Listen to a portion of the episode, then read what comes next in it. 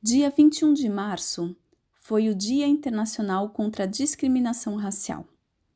A data foi criada pela Organização das Nações Unidas, a ONU, em memórias às vítimas do massacre de Shaperville, que aconteceu em 1960, quando manifestantes negros protestavam na África do Sul pelo fim da Lei do Passe, que proibia a circulação das pessoas em determinadas áreas.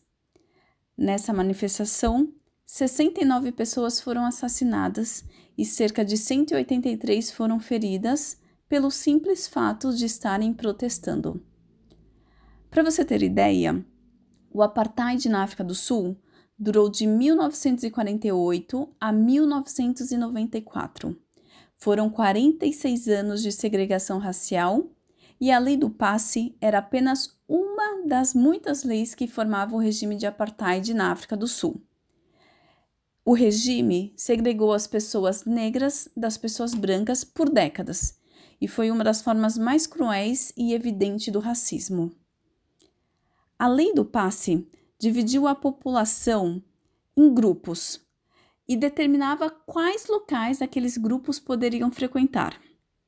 Para os negros foram destinados os piores lugares, os mais pobres, os mais distantes e caso as pessoas fossem pegas em um local diferente, elas eram removidas à força. Foi proibido também as relações das pessoas que não pertencessem ao mesmo grupo. A data de 21 de março é celebrada no Brasil pelas conquistas do movimento negro com pautas importantes a partir da Constituição de 1988, como, por exemplo, a criminalização do racismo a inclusão da celebração da memória da morte de Zumbi dos Palmares, políticas públicas afirmativas como as cotas raciais e outras vitórias. Nos foi vendido que no Brasil vivemos uma democracia racial por ser um país miscigenado. Porém, estamos longe da igualdade de oportunidades. E eu vou te convidar para fazer o teste do pescoço. Em todos os espaços que você entrar, a partir de agora, faça esse teste, que é bem simples.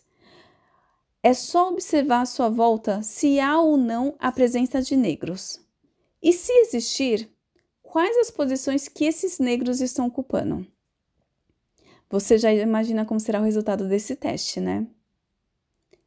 Meu nome é Ana Luísa Jeremias, sou cofundadora do projeto Afeto de Perto, que aborda o tema de diversidade e inclusão através de livros infantis. Faça parte de um movimento para um mundo antirracista adquirindo o nosso livro em afetodeperto.com.br. Eu deixo aqui um abraço inclusivo e até semana que vem.